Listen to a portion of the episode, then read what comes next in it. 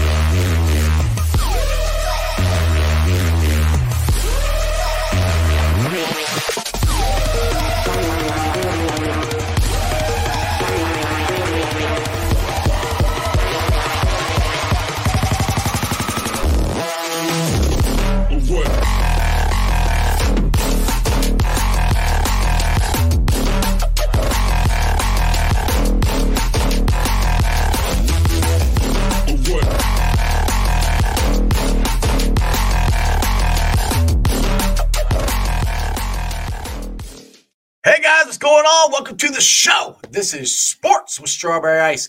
I'm your host, Iceman Jeff Trinopol, and as always, I bring you sports from a West Side point of view right here in the great city of Cincinnati, Ohio, home of the best barbecue in the city. It's Midwest Best. I meant to hit this.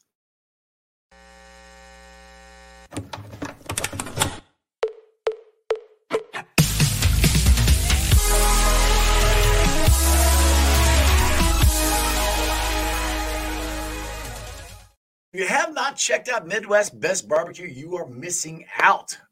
If you're out and about on Saturday, check us out. We're going to be doing a live show right there at Midwest Best. Saturday, 2 o'clock, we'll be giving away 4 Cyclones tickets versus the Walleye. You can win 4 tickets, Marvel's hat, Marvel hoodie, because it's Marvel night. The way to get this is enter on ZTV online. Subscribe to my channel because I will be giving it away live on the show. Now, you don't have to be at Break Brewery to win the tickets or the hat or hoodie, but it helps. It's fun. And you can come and eat and enjoy delicious chicken wings at Midwest Best. So make sure you guys, first of all, sign up on ZTV online and then subscribe to my channel on YouTube or on ZTV or wherever I am live streaming at. I'd appreciate it. Speaking of live stream, what's going on? Make sure you hit that like and subscribe button. Smash that thumbs up. You guys are awesome. I am live streaming on ZTV online. YouTube, I got 2,493 subscribers. Facebook, 3,361. Twitter X, 3,689. Rumble. And if you're listening on the podcast, I appreciate it. You can check it out. It's on BeanPod, Apple, iTunes, Spotify, Google, Stitcher, Play, pretty much wherever you get your podcast. Please make sure you rate, like, and review. I would greatly appreciate it. Now, I just got a text from Corey Dill trying to find out if Willie Anderson got in the Hall of Fame yet, and I haven't heard anything yet, so I'm kind of curious about that. Waiting on Mike Petraglia to get into the waiting room because he said he would jump on the show today, and he's not in there yet. So maybe he's got something going on. Maybe he'll be in soon. If not, it could be you and me, and we could talk Bengals offseason moves. Oh, yeah. First of all, if you guys want to actually donate to the show, right there, you go to that link. It's on ZTV online. Go there, and you can help support my show. I would greatly appreciate it. Let me get to the first question here. We got Brad here. He says, maybe it's time for Zach to make some changes. Anyway, if the coaches are in the same position for a long period of time, their game can become stale. Change can be good, which we actually might have that because Brian Callahan has another interview today. I think that's his 4th one. So we'll see what happens. And everything I saw on Twitter, too, is Pitcher. Might be getting an interview too. So I don't want to lose both of them. That's my thing. If Callahan leaves and goes and becomes a head coach somewhere, I'm hoping Pitcher becomes, the offense or the offensive coordinator. Those are things that things are going to change, even if Zach doesn't change it himself. So offensive line coordinator looks like it could change because if Callahan doesn't get it this year, I don't know if he's going to because people are like, well, the offense was so up and down this year. He's going to get it for what a great job he did of getting Jake Browning ready to play and making Jake Browning a very, very good quarterback. That's why Callahan is getting these interviews. That's why this coaching staff is so respected because let's be honest here. Chiefs fans drive me nuts. I've been saying I kind of put something out there, which I got it from Cincinnati, they put it out first, and I just copied the information. Well, I made it my own, but I got the information from them. But which I think I knew this. But Joe Burrow is 5-1 versus Patrick Mahomes, and Josh Allen. And, of course, I put that out there, and everybody's like, oh, have fun sitting on the couch. I'm like, well, just be lucky we're not in the playoffs because, look, it's like Bam Bam said on the show Tuesday. I think with Joe Burrow, we could have beaten anybody that played last weekend. I think we could beat anybody that plays this weekend. You know, and that includes the Ravens. Now, don't get me wrong, the Ravens are playing very well, and there's a very good chance that I'm going to hate the Super Bowl. It's a very good chance it's going to be the Ravens and the Sucky Niners, and I'd absolutely hate that. I had to deal with that about 10 years ago when Joe Flacco went on his run, and they ended up winning the whole thing. I was hoping they both lose. It could happen again this year. But I'm cool with a Detroit-Houston Super Bowl. That would be cool with me. All right, let's see here. Let's get some more questions here or comments here. Michael says, beef up the D-line. I agree with that. And me, it's up the middle because we don't know, one, if they're going to re-sign DJ Reader. Two, how quickly he will be back, you know, from his injury. I have not heard a timetable yet. Josh Tupo is a free agent. Zach Carter is what he is. We still have not replaced Larry O. And that's been one of the biggest things for me since Larry Ogunjobi left, that we have not really replaced him. So that's one that I think they need. There's two things. They need to not necessarily replace DJ, but they are going to have somebody eventually to replace him. I don't think Zach Carter is the guy. And like I said, we have not had anybody replace Larry O. And that helps Larry, that helps DJ Reader out and BJ Hill. All right, he is made it. He is in the winning room. I am so happy. He is one of my favorite guys. I knew he'd show up. I knew my boy Trags would show up, but let's get the Trags. What's going on, Trags? How you doing, brother? Iceman, how are you? I hope you can hear me a-okay. Absolutely, absolutely. You're coming in loud and clear. We're just doing a little discussion of the Bengals offseason moves. And yep. Brian Callahan is on his, I think fourth interview. I heard Pitcher's got an interview somewhere. My concern is I don't want to lose both of them. If Callahan leaves, I think Pitcher steps up to become the OC. What are you hearing? Well, the one concern I would have is that Callahan leaves and takes Pitcher with him. And I've said that too, yeah. And, that is the one thing that I think the Bengals, that's the worst case scenario for the Bengals, I think. And then it's going to be up to Zach Taylor to dip into his vast network of contacts around the NFL. And they're pretty extensive at this point. Right. He's entering his sixth season as head coach of the Bengals. He's got people around the NFL and the Bengals and the offense will continue. They will move on in 2024 with or without Brian Callahan and with or without Dan Pitcher. I think, if Brian Callahan gets the opportunity that I think certainly Zach Taylor believes he deserves at this point and he's proven he can handle, I think the hope is that maybe they can squeeze out another year from Dan Pitcher, promote him up to offensive coordinator, which if the Bengals could do that, that would be something that would certainly play a role, I think, in whether or not Dan Pitcher would want to stay in the organization. Do you want to stay in an organization and get a promotion to full OC with Zach Taylor still doing the play calling? Or do you want to go somewhere else where your opportunity may be not only offensive coordinator, but also play calling, but you're not as familiar with the quarterback situation, and the quarterback certainly may not be as talented as Joe Burrow. Not many are. And that's that's one thing I think Dan Pitcher has to consider when he is interviewing in these positions. Another question we had that we're talking about, and I think this is a big concern, is beefing up the defensive line with the DJ Reader. Yep. We don't know, one, if he's coming back, when he's coming back. And I said this for last 2 years. We still have never really replaced Larry Ogunjobi. That's one that I think is hurt DJ and BJ Hill, the absence of Larry O. Zach Carter really hasn't stepped up. I think that's the biggest concern as T. Higgins and Jonah Williams is that defensive line. I don't think there's any question about that. And I think where the Bengals got beat up this year when they got manhandled was in between the tackles. Right. DJ Reader couldn't do it all. The Bengals were weak against the run. We all know that. I mean, Reader had still another terrific year for the Bengals, but he couldn't do it. He can't do it all. And the Bengals on the edge were not good against the run. The linebackers, I think it's been well documented, did not have a great year in run fits. and that presented some problems, especially against the Ravens and the Cleveland Browns early on. And, you know, the other thing I would say that really factored into that, Iceman, is the fact that they weren't able to play complementary football, really, right, with the exception of 5 games this year. And when they did, they were 5-0 with Joe Burrow healthy, being able to dictate the terms of the game. When they had to rely on the Bengals getting off the field and not having Joe Burrow, it was a different story, at least early on. Certainly Jake Browning and the run game, when they modified what they were as an offense, I actually think that helped the Bengals in that 3-game winning stretch against the teams that, you know, really got them back into the playoff hunt. That would be, of course, Indianapolis and Minnesota, 2 of those 3.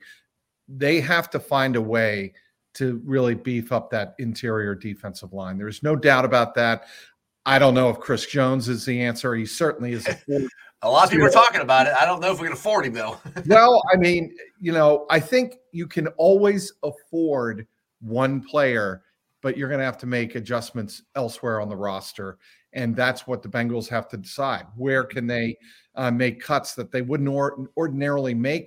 Could they make them here? Mm-hmm. And the thing that is intriguing to me is this the offseason where they acknowledge that, yeah, we wish we could have brought Jesse Bates back. I don't think Jesse Bates was ever coming back here with David as the agent. I agree with you. Arguing that point to me is really, you know, kind of spitting in the wind. It's just going to come back on you. It's not going to do any good. And I just don't think he was with his agent, his representation. I don't think Jesse Bates was ever coming back here. The Bengals were willing to go a certain amount on him. Maybe they should have gone a little bit higher, but in the end, I think he was going to get that $64 million deal with the Falcons, and the Bengals were not going to approach that. Yeah, that's what scares me with T, because that's the same agent, and that's what I've. It is. I think the dynamic is a little bit different, because I think there's more of a willingness for T to want to come back here. I think there's more of a willingness for on Joe Burrow's behalf for the Bengals to fight a little bit harder for T to come back. There was no, you know, willingness, I think, for the Bengals to fight to get Jesse Bates back on the team, because they believe that Dax Hill and a free agent, and it turned out to be Nick Scott, was going to be an answer. Right. And then you plug in Jordan Battle, and they now going forward, they believe, I think, one more year of Dax Hill and Jordan Battle may be worth giving a shot. However, I say that now on, what is it, January 18th. Mm-hmm.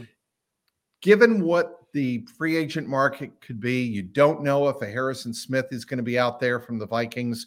Bengals and Zach Taylor love Harrison Smith. Right. Would they bring him in on a 1-year deal, you know, really strengthen the backbone of that defense and move Dax Hill around? Yeah. You know, but in a swing year for Dax Hill, give him another year to get accustomed to what's going on in the secondary. I just didn't think Dax Hill's voice was strong enough, or loud enough for that matter, in the secondary this year. Yeah, I remember you were talking about that on your podcast, the Jungle War podcast, and I thought that was interesting. You brought that up, that his voice was loud enough. I'm like, shoot, just hang out with me. Trust me, I can teach him how to be loud. So I can handle that. But to your point, this is one thing I thought, is they might bring in a veteran safety, maybe not necessarily to replace Dax, but another veteran presence in the room. Or, like you said, they can bring him in and they can move Dax around, because there's points where Dax might be a better slot corner than anything else, than safety. The theory has been floated out there by, you know, yours truly, among others on the beat, that Dax Hill could certainly be a replacement for Mike Hilton down the road. Mm-hmm. I'm not saying that's going to happen next year. I don't think that would be very wise, you know, getting rid of one of the respected leaders in the secondary. I don't think the Bengals are approaching that at all. I think, you know, Mike Hilton's going to be back on the 2024 Bengals, but down the road, could Dax Hill fill that role and fill it very well? I think he could. And then maybe what you're talking about is bringing in maybe a veteran safety back there on a 2- or 3-year deal, and then telling Dax Hill, when Mike Hilton's gone, you're our guy, so be ready. And we're still and look, Lou Anarumo is going to find a way to use Dax Hill in numerous different ways and numerous different looks. And, you know, I think that is something the Bengals certainly are considering in this offseason and should consider. It's one way they need to get better. Anybody who watched the Bengals for an extended period of time this year knows the secondary play and the safety play wasn't nearly good enough. It has to drastically improve in 2024 if the Bengals are going to get back to the playoffs. Yeah, which I was surprised by that, Trags. I really thought that was going to be a strength, even with the two young guys. I just thought we had the speed and everything. And it really never came to fruition. Now, getting back to the offensive coordinator position, this name always comes up, but he's actually got a job right now. Joe Brady, he's the OC for Buffalo. Everybody always brings that up because of the LSU ties. If he keeps doing as good as he is in Buffalo, I'm pretty sure Buffalo is going to keep him. But right. What are some other names, I guess, outside? Let's just say worst case scenario, Pitcher and Callahan both leave. Who do you? If you got a list. I don't have a list in front of me. I wish I did, but I would not hesitate in thinking that Zach Taylor would go to the college ranks to bring somebody in. If it's, you know, somebody from Alabama, somebody who has, you know, demonstrated a lot of expertise in what the Bengals run, and that's 11 offense, obviously. Right. I don't necessarily think it's who, but what. In terms of what the offensive coordinator is going to call, what Zach wants to run here in Cincinnati. They definitely want to run an 11 personnel unit, probably 80 to 85% of the time at least. And you're going to have to bring in an offensive coordinator who's comfortable doing that, who schemes and is familiar with those type of schemes and how to free up. One other thing I would tell you, Iceman, is the fact that I think the Bengals are going to have to work in their running backs a lot more next year. Yes. Mm-hmm. And whoever the new offensive coordinator is going to be, if indeed we have a new OC in 2024, they're going to have to make use, I think, of the screen game a little bit more, the draw play a little bit more. And to me, that's where the focus should be. It's not necessarily the who, but the what. Right. And a lot of people, you know, talked about that Joe likes go shotgun empty, which he does. But Trags, I really think that, and we're down there at training camp that he was going under center. That was a plan that they were going to do that this year, but with the calf injury and everything else, that they got more implemented with Browning in. I do think in the future that is the plan to do that and get the screen game going. That they were able to show what they could do with Browning. Well, I think, you know, one of your commenters, Jim, said he would love to see a two-back set. You're not going to see that much. I think a lot of people... They did do it a couple of times, which was surprising. A couple of times, but you're not going to see it that much simply because of what Joe Burrow likes to run. And let's be very clear, this offense is Joe Burrow's offense. Yes. It starts and ends with Joe Burrow. And we're assuming he's going to be healthy and ready to go in the second Sunday of September in 2024. And if that is the case, I don't think you're going to see a lot of two-back running sets. You're just not going to do that. But you are probably going to see Joe Burrow under center a little bit more. Mm-hmm. But the Bengals, and we heard this a lot towards the end of the season and certainly in the postseason wrap-up with Zach Taylor, the Bengals need to see more explosive plays downfield to give the threat. To give the threat that if you come up too close, you're not going to give up an 8 to 15-yard run. You're going to give up a 20 to 30-yard run or more downfield. With Chase Brown, you started to see that a lot more, certainly in the final month of the season when Chase Brown really got healthy. He is an exciting potential, has exciting potential for the Bengals offense going forward. How they implement Chase Brown, that's what I'm fascinated to see. What do they do with the other running back? Do they keep Joe Mixon? Do they look to get younger and cheaper with maybe perhaps drafting somebody? Do they make a trade? Do they go to the Dalvin Cook route? I mean, there's so many ways that the Bengals could go. By the way, Dalvin Cook will be active this weekend as the Ravens take on the Houston Texans. To me, that's going to be a fascinating game. Oh, I can't wait. It's going to be there's a lot of very interesting games this weekend.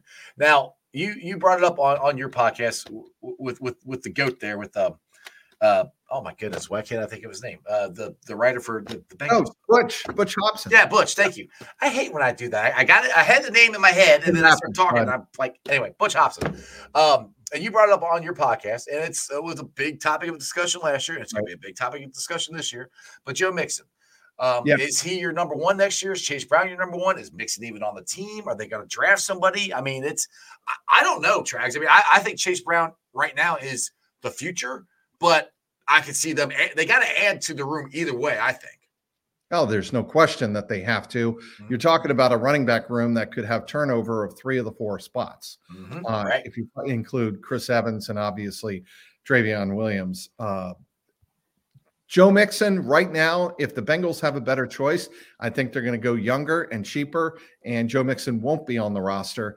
But he certainly gives you that 2 to 3 yard, 4 yard carry when you really, really need it, usually. Yeah. There were times this year where the Bengals obviously didn't get 4th and 1. Everybody will bring up what happened with the Pittsburgh game. That was, at the end of the first half, that was a killer. There was a moment, I believe, twice inside the 5 yard line against the Arizona Cardinals. Mixon couldn't get it done. But I put a lot of that on really the run blocking, the schemes, the Bengals not getting out of a certain look and just giving it to Joe Mixon and say, here, have at it, when there was no holes to run through. To me, that's the way I look at that.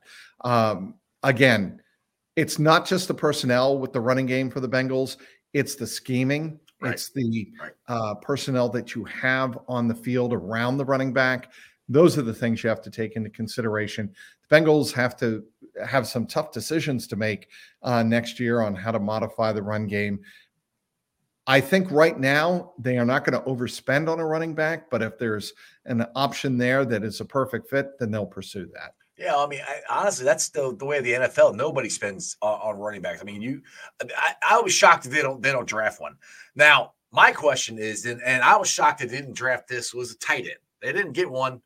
We've seen all the tight ends that we could have drafted. Half of them are playing in the playoffs. And I'm like, oh, my God. Anyway, so do you think – are they going to draft a tight end? I mean, I don't think the kid from Georgia is going to be there at 18. But if he is, if Blake Bowers is there, do you draft him? Depends on what's there. And Dalton Kincaid obviously was somebody who Zach Taylor loved last year, and he went to the Buffalo Bills, and he was not available. He's somebody I'm sure the Bengals would have liked to have gotten their hands on. But, remember all of the talk about Michael Mayer going into the draft? I wanted to draft him. Well, as it turned out, the Bengals were not as keen on Michael Mayer, and I guess as it turned out, for good reason. He was not the prototypical three-legged tight end that Zach Taylor loves. That means pass block, run block, and catch the ball. And Dalton Kincaid for the Bills definitely was that, or Dalton Schultz. Now I'm getting my Daltons confused. Dalton Schultz. I'll rub it off on you, Trags. I'm rubbing off on you. Dalton Schultz is a potential free agent this year. If he's available in free agency, I would not be surprised to see the Bengals make a legitimate run at him, because that could upgrade the weapons that Joe Burrow is going to have. And when you're talking about losing potentially T. Higgins and Tyler Boyd, you're going to have to add a playmaker there. And adding a playmaker at tight end, to me, would make too much sense not to do it. And they try at least pursue it. Right. If we can get a tight end who can block and pass, and he could be in most of the time. So I don't know, when Drew Shample's in there, he did catch passes this year, but 99% of the time it's a run. It would help disguise things. That's where I would hope they'd do this. But one thing, Iceman, that Zach Taylor did bring up. Mm-hmm. That it's not that they don't like the tight ends that they have. It's the issue you run into when you're scheming against the Bengals is personnel is an easy give on what the Bengals are about to do. Right. And when Drew Sample was in the game, when Drew Sample was in the game, it was 9 times out of 10, maybe higher, that they were going to run the ball. When Tanner Hudson was in the game, 9 times out of 10, split out wide. He was split out wide, or he was running a vertical. It was going to be a pass. Bengals want to get away from that predictability, and that's why you want when people say, why are tight ends like that so valuable? Well, because you want to throw in a tight end who's equally strong pass blocking, run blocking, and catching the ball. And he becomes another weapon that isn't, a really easy tell about right. What the offense is about to do. Right, exactly. It just that would be such a big weapon to actually. By the way, I see Adam Phillips here. I think Tanner Hudson's a terrific tight end. I was going to go. Yes, go ahead. And if there's nothing available, the Bengals will not overspend. Mm. Certainly, if Dalton Schultz is available and it's a reasonable price, Bengals will pursue him. I don't think there's any question about that. But I think they like what they have in Tanner Hudson. It'll just be a matter of do the Bengals have the resources to keep him around? Yeah, I mean, for me, if your tight end room is Tanner Hudson, Drew Sample, and Schultz or somebody else that they got that can do both. That's a great tight end room. And I was banging Tanner Hudson's drum like in training camp. I saw him from the bridge and going, who the hell is 87? I'm like, wow. So I was surprised that he didn't make it from training camp. But yeah, I think my personal opinion, I think Tanner Hudson and Drew Sample are going to be our two tight ends in the room. If it's one and two, I don't know. It depends on if they add somebody. But those two, I think, are definitely coming back for next year. I want to get to you guys have blown a chat up. I appreciate it. I'm gonna get to Crips here. Comment here. Here's Mr. Petraglia. Is your dad here? Or is he you? I think you're Trags. Anyway, what's the biggest chance for next season? Not re-signing T or not re-signing an established defensive lineman? I would say right now, not re-signing T is more likely than not re-signing a defensive interior lineman, just because I think the Bengals know that they have to address the interior of the defensive line. And there are going to be several quality free agents out there in the defensive line. And I think what you're going to find, and I've felt this way for the last couple of weeks, is that the defensive line, interior defensive line, is going to be a lot like the offensive line was for the Bengals when the Orlando Brown Jr. signing came out of the blue in I believe the second night of free agency. Having trouble remembering. I remember it was a Bearcat basketball game, and I was down here watching, and somebody tweeted it out. I'm like, what? And I ran over and went live because I was going. I remember. I'll tell you where I was. I was at UD Arena for the first night of the first four, and I got a text, and all of a sudden I'm like, well, I guess my priorities for the night. You're like, damn it, I gotta go to work now. God. So anyway. I think it's more likely that the Bengals sign a stud defensive interior lineman. I think re-signing T is going to take some work. I still have trouble thinking that the Bengals are going to get past T's representation, but maybe I'll be pleasantly surprised, and maybe Bengal fans will be as well. I hope so. That's been the worry for me ever since I found out who David Mulligan is. I don't know. Let's see here. All right, Tebow here has got a question, and I have not done any dive into the draft at all, so I don't know if you have or not. I'm not either. Cade Stover as a third or fourth round pick. I don't even know who that is, to be honest. I gotta talk to Dale. Dale's my draft guy. He's the one that educates me. I know who he is. He's tight end for Ohio State. Oh, okay.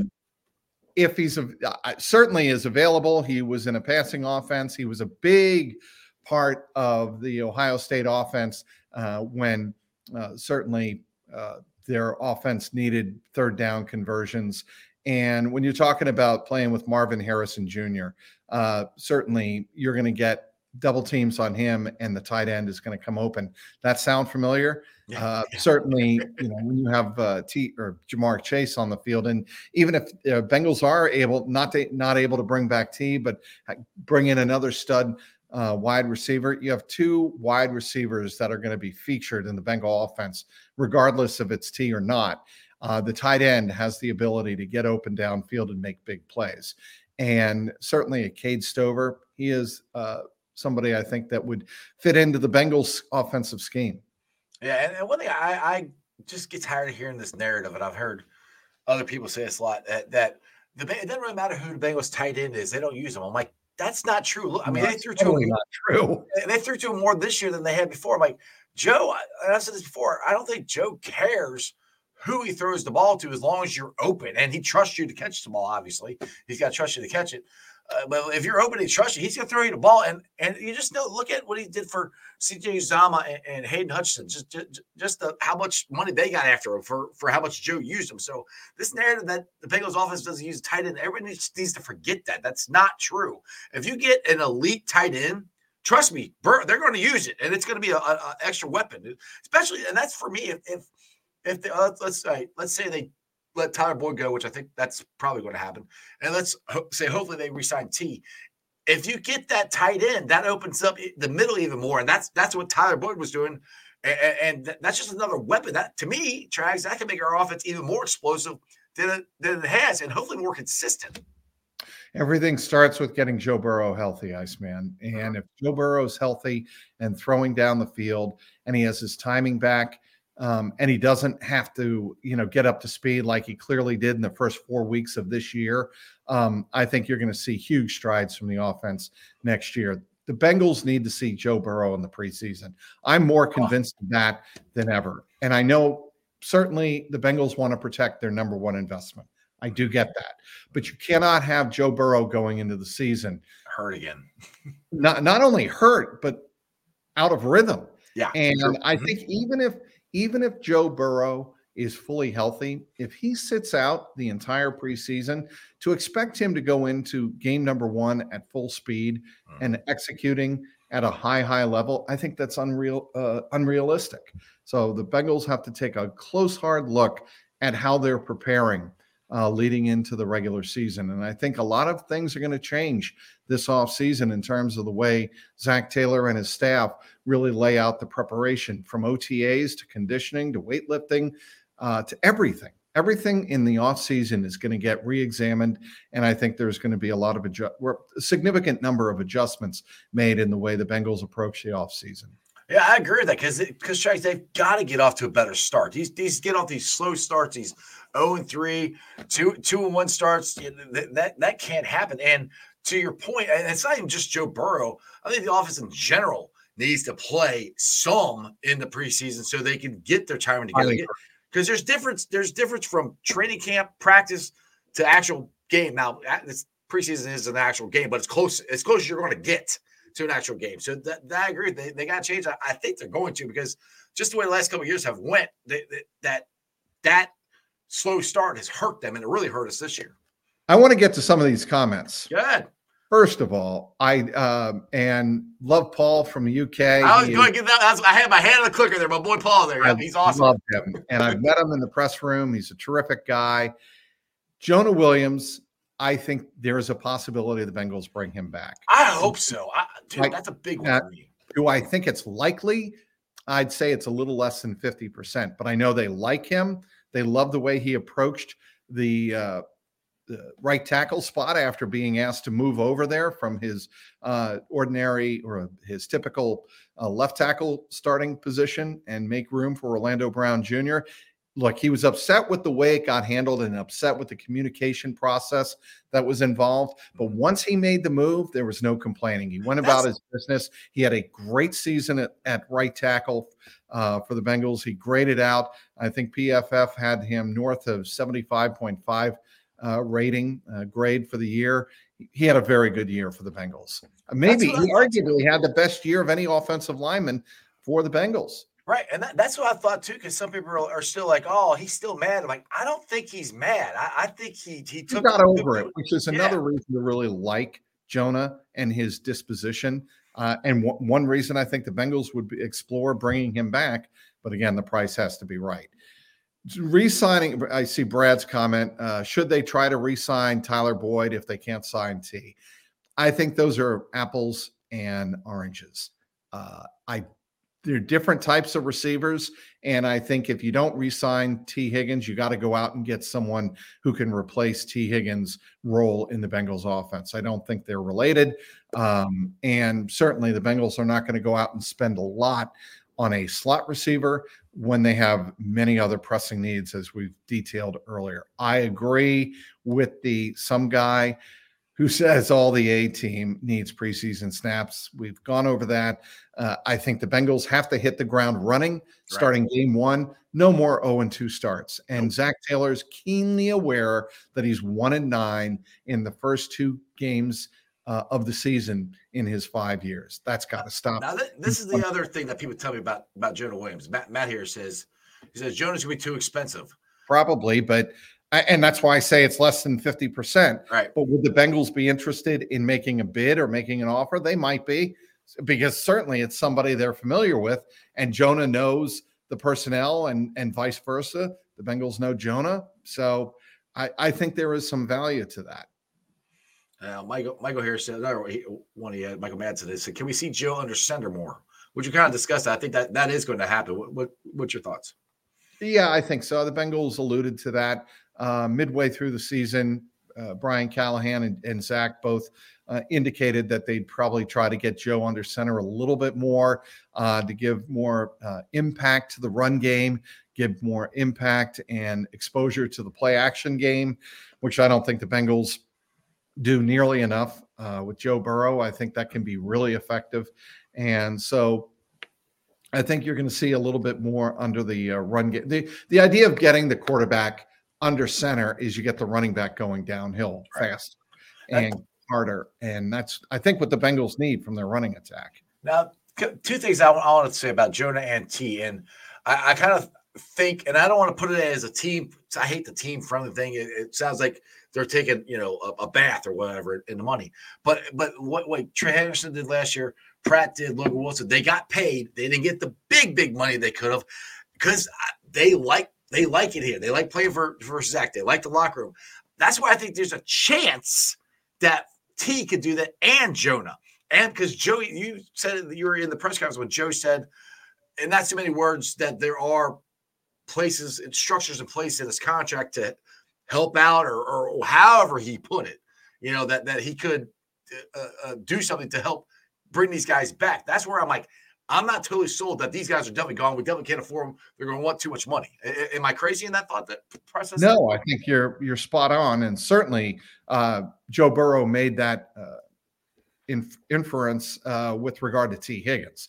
Right. And I think, I don't necessarily know if he made that same accommodation, if you will, for Jonah Williams. Jonah might be more like Logan Wilson and Pratt, where they just take price. But I think for his weapons, I think Joe Burrow had that discussion directly with his agent and with certainly Duke, Tobin, and the Blackburns, that, hey, look, if I'm going to sign this deal, I want weapons around me. And that's part of the deal. It's the only way I'm going to sign the deal is if you keep weapons around me. Right. And the attitude was, okay, if that's the case, we'll make this work, but maybe we have to defer money out of years 2, 3, and 4, push that down the road. Mm-hmm. And, that's probably what he is referring to. He got a good amount of money, obviously, up front.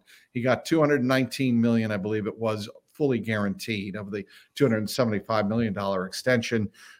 So what is the wiggle room?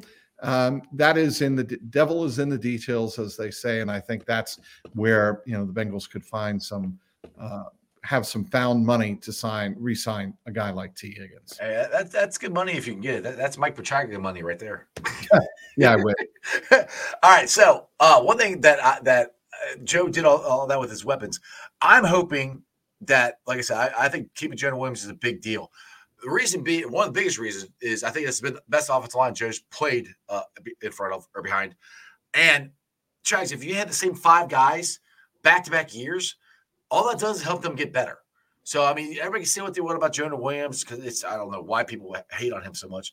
But for me, that's an even bigger deal that we had the same 5 guys come back. If they can do that, that could just improve their line, just that alone. If that's feasible. And it's not going to overpay. Bengals are not going to be fiscally irresponsible to Jonah Williams, who's a terrific, tackle, but they're not going to overspend in that regard. Right. Certainly the draft is a potential, can they get another Penei Sewell type of prospect coming down the pike? Obviously, and I have no problem with the Bengals taking Jamar Chase over Panay Sewell. I'm not even going to broach that subject. Well, that ship sailed. We talked about that forever. The Bengals have always done a great job of surrounding their quarterbacks with weapons. Yeah. I mean, you go through the last 20 years, the Bengals have always stayed true to that philosophy. And I think that will continue this offseason. They're going to have to do a better job drafting offensive linemen, period. Yeah. Jonah Williams is, they hit on him, but it took a while for Jonah Williams to grow into the player that he is. Bengals really, if you're asking me, Ice, they need to hit on an offensive lineman who can come in and play right away. I think Cordell Volson is going to be a very, very good left guard for the Bengals long term.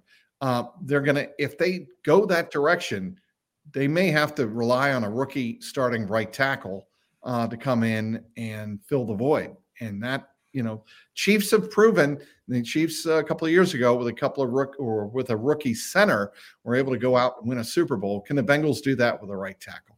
You never know. Now, one thing here, Matt, now I kind of got something. I wanted to put that. Yeah, that one. He says, Malagueta ain't letting his client do a hometown discount. Now, one thing I'll say this. Because we actually asked Corey Dillon this on Monday's show. And Corey said, T has to remember that the agent works for him, not the other way around. So if T really wants to stay here, T can say, hey, make this work. I don't want to, give him a ton of money, but make this work. So T can do that. It's not up to David Mulligan. It's up to T. However, a lot of these agents only take you on if the player agrees to follow them hook, line, and sinker. In other words, the agent doesn't want the player fighting him going back on an agreement. But in this particular case, Corey's absolutely right. Mm-hmm. The player has the final say. And if the player doesn't want to sign a free agent deal with any team but the one he's working with currently, then that's the way they'll go. The reason the agent says that and does that is to keep the leverage. Exactly. Mm-hmm. You don't want the hometown team knowing that the player wants to come back. Right. And that's why, he tried certainly with Jesse Bates, that same strategy, but the Browns were like, well, you can go because we're not going to pay him that kind of money. I think with T, the Blackburn and Brown family would pay him the going rate for a superstar wide receiver and are more inclined. And the dynamic is totally different with T. Higgins than it was Jesse Bates. That's one thing I will say. Now, with all this offensive line talk, I was hoping by yesterday or at least today we'd hear something about Big Willie getting into the Hall of Fame. And like I was just texting Corey Dillon before the show started, and he hasn't heard anything.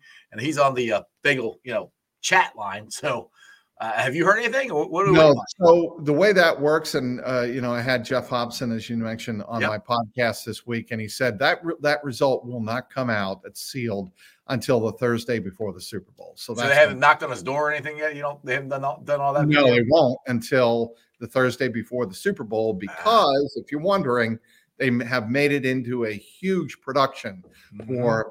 What do they call it? NFL honors. Yep. On the red carpet at the Super Bowl. So I was hoping something would break.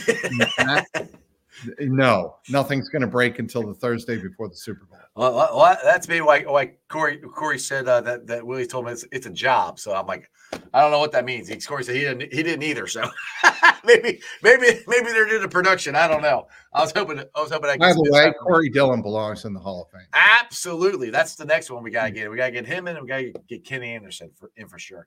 So we got the Bearcats, and you're covering the Bearcats now. You're broadening your horizon. You cover the Bearcats. You're gonna start covering the Reds. You can call my show even more now, Trags. He's like, oh, great. No boy. No, I'd love to. Nice man. I'd love to. You got my number. You got my DM. Slide in DMs anytime you want. So with the Bearcats, yes, I had Terry Nelson on yesterday. And I'll be honest, I'm pleasantly surprised of how well they're competing in the Big 12. I was not sold. I mean, I like Wes Miller. I think Wes Miller is a good coach. Up until this year, he hasn't really gotten a big win. He's gotten them now. And these kids are fighting their asses off. Looks like they're playing Bearcat defense. They're rebounding the ball. They're missing layups, which drives me nuts. The free throws still come around. But on Tuesday night, they missed 10 layups. Read my column on clnscincy.com, my column on the Bearcat game on Tuesday night. I wanted to break down how much grit and determination and resilience was the word Wes Miller used. Yep. That the Bearcats showed in beating a top 20 team. Yep. They were 11 of 21 at the free throw line. They missed 10 layups. They started 3 of 12 from beyond the arc, and they turned the ball over 15 times. And they still won. Not only they won, Iceman, they were down 26-16 in the first 5 minutes of that game. And you figured this was going to be one of those nights that Bearcat fans were cautioned of when they went into their first year of Big 12 play. Yep. They're going to be nights where, home or away, you're going to get blown out. You're not going to be able to match wits and match the strength and the talent level of your Big 12 brethren.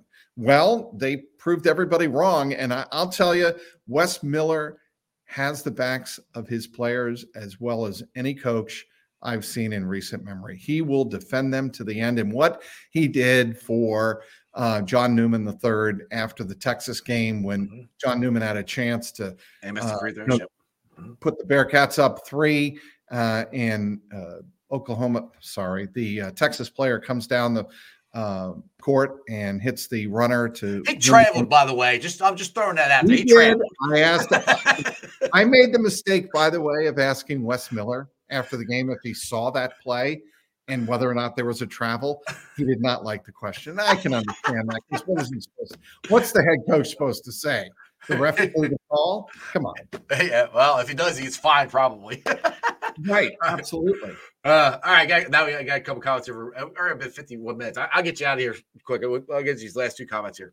Ryan here says, what are the Cincinnati Bearcats men's basketball chances of making the tournament? Right now, I'd say good if they finish 500. That would put them at 9-9. That would put them at, I believe, 22 wins. That'll get them in. How many teams do you think are getting there from the Big 12? 9?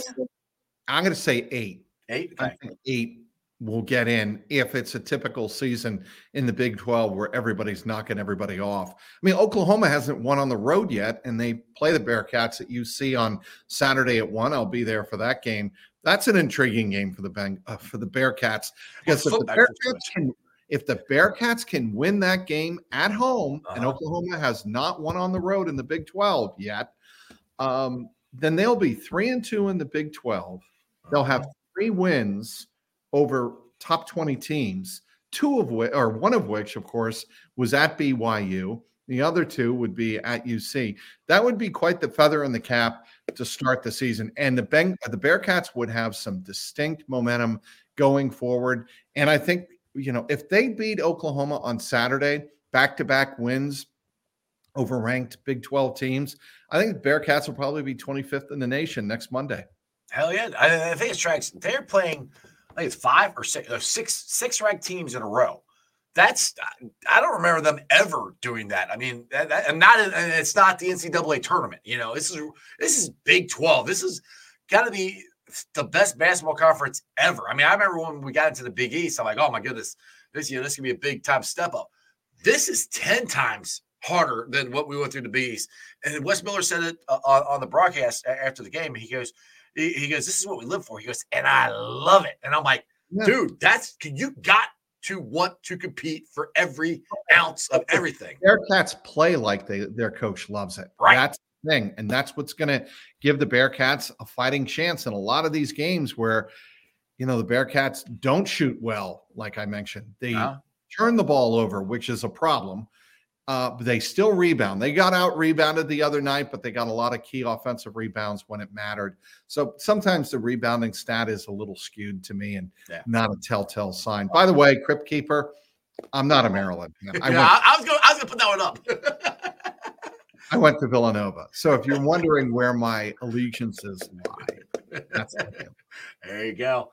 And the one thing real quick about the offensive rebound, I promise I'll let you after this, that first of all, Jameer Nelson was out of bounds when he rebounded that one ball in the game. Yeah, he was. No, I had a perfect deal. I said to the guy next to me, by the way, he was out of bounds and didn't reestablish himself in. That was a clear missed call. Yeah. And I don't know what the call was on Aziz. Oh, God, that was at the end of the regulation. He jumped straight up. I mean, he said things all. First of all, if you're mugging the guy and hammering him, okay, I get it. That I get. That's not what happened there. No. With the touch foul, I thought Wes was going to lose his mind. He did lose his mind. I thought he was something's going to happen bad to Wes. The reaction was very disturbing, to say the least, at least the visual of him. Well, I was getting back to the thing with Jameer Nelson. That was in the middle of, I think, four consecutive times where we got out rebounded. I'm down here screaming like, grab the ball. And then Jameer Nelson gets out. I'm like, dude, we're not going to win this game. You got to be kidding me. So there's so many things that went against them to win this. It was awesome. Agree. And that's one of the things I wrote about in my column is they won that game despite everything. And that's a very good sign for a Cincinnati team going forward. Exactly. Trax, you're awesome. We're 55 minutes into it. I don't want to keep you any longer, but good luck. Check him out. If you want Bearcat coverage, you're going to be going. I'm jealous. You're going to be going to go to Arizona and doing some training camp stuff. So I'm definitely going to have to hit you up there so I can see some sunshine and some palm trees while I'm freezing my ass off here in Ohio. You know what this is? As a golf swing. That is exactly what that is. So what's your handicap? You got a handicap? Let's say it's north of 18. Hey, speaking of golf outings, we do the Jackpot Joey golf tournament. It'll be the second year this year. If you're interested in playing, I'll let you know. What time of year is it, by the way? It's in May. I think it's May. It's either May 16th or May 19th. I can't remember, but I can hit you up and let you know if you want to play in it. All right, that sounds good. Awesome. All right, Trags. Hey, plug some stuff before I let you go, man. All right, here we go. Ready? On X at Trags, TRAGS. Online, CLNS Cincy. That's CLNSCINCY.com. And of course, on my YouTube page, youtube.com/@JungleRoarPod. There you go. Well, Trags, appreciate it. Make sure you guys go check it out. And like I said, go check out his YouTube channel. It's really I listen to it on the podcast. Oh, one more thing. What you got? My CLNS Cincy, because the Jungle Roar Pod is exclusively Bengals content. Right. The rest of the YouTube content for Cincinnati, if you're wondering, is our new CLNS Cincy YouTube page. That's Cincinnati Sports Studio. Ooh, it's always like Cincinnati Sports Studio. We're working on. I'm trying to get CLNS to shorten that, but Sports Studio. If you do that, you'll find all of the other YouTube video from UC Xavier, the Reds. You name it, it'll all be up there. It's almost like Cincinnati Sports with Strawberry Ice. It's too long of a name. Yeah, a little bit. Hold on a minute. I just want to make sure I got you here. I think I do. All right. You're very patient. I'm very patient. Hey, you should tell my wife that sometimes. I will. Dar says his handicap is his swing. Dude, mine is too. That's my handicap is my swing. By the way, it is youtube.com/@ Cincinnati Sports Studio. So you have the at sign. Gotcha. Yes. Gotcha. Correct. All right. Well, you have a wonderful time. Trax, seriously, thank you as always for coming on. I do appreciate you. You and Skinny are my two most reliable guys, so I appreciate it, man. All right, and if you're going to throw me in there with Skinny, I guess that's a good one. Well, I can throw you in there with Tony Pike, but he never comes on my show. He just likes trolling me. All right. Iceman, be good. Take it easy. See you, Trax. Bye. All right, guys, I hope you enjoyed that as much as I did. Trax is an awesome dude. Go follow him on everything he just said. Make sure you wrote it down because, well, I didn't. But I follow up on everything anyway. Anyway, reminder, this Saturday, we're going to be at one of the best, and I mean, I'll just say it, the best barbecue joint in the city of Cincinnati.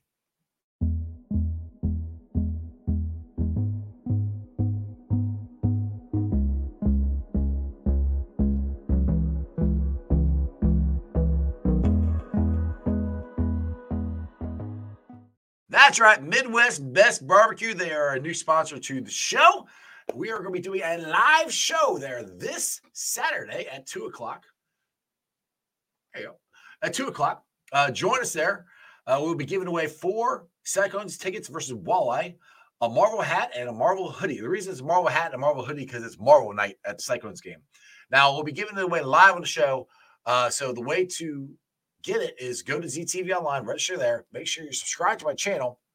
So when I give it away on the show, you see who wins. Now, you don't have to physically be at Midwest Best to win the ticket and stuff, but if you would come hang out, eat some good chicken wings, and hang out with me and Bengals captain and Tim and Nicole, who are some great people, love them to death. Come hang out with us this Saturday, 2 o'clock. Or, you know, if you're hungry, you're driving around, go out to Midwest Best, and you can sign up there. They got the QR code and everything all right there for you.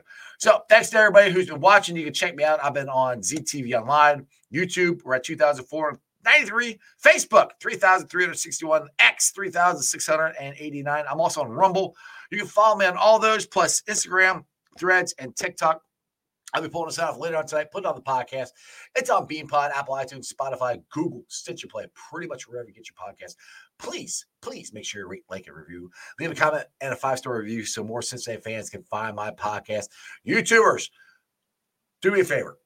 If you haven't done it yet, hit the thumbs up, hit the likes, hit the subscribe, share it out. Help me out with the algorithm here because in March, I can actually try to go be monetized again. So if you guys can get more people to it and YouTube goes, wow, he's actually got a pretty good following. Maybe we'll help the guy out and we'll monetize him again and we'll actually put a show out more. I would greatly appreciate it. Anyway, you guys have a wonderful evening. I'll see you guys tomorrow. What is tomorrow? Friday, I think. Yeah. Oh, yeah. So it'd be an early show tomorrow. I want to get that out there for everybody. Tomorrow will be an early show because I have the great Dan Horde, who's the Bearcat broadcaster, and the Cincinnati Bengals broadcaster. He'll be on. We'll be doing the show at 4 o'clock. So that's when Dan can join me. So make sure you guys put that on your calendar. That tomorrow's show will be at live at 4 o'clock with Dan Horde. All right. Other than that, ready? Throw it up. That's just sports, baby. See ya!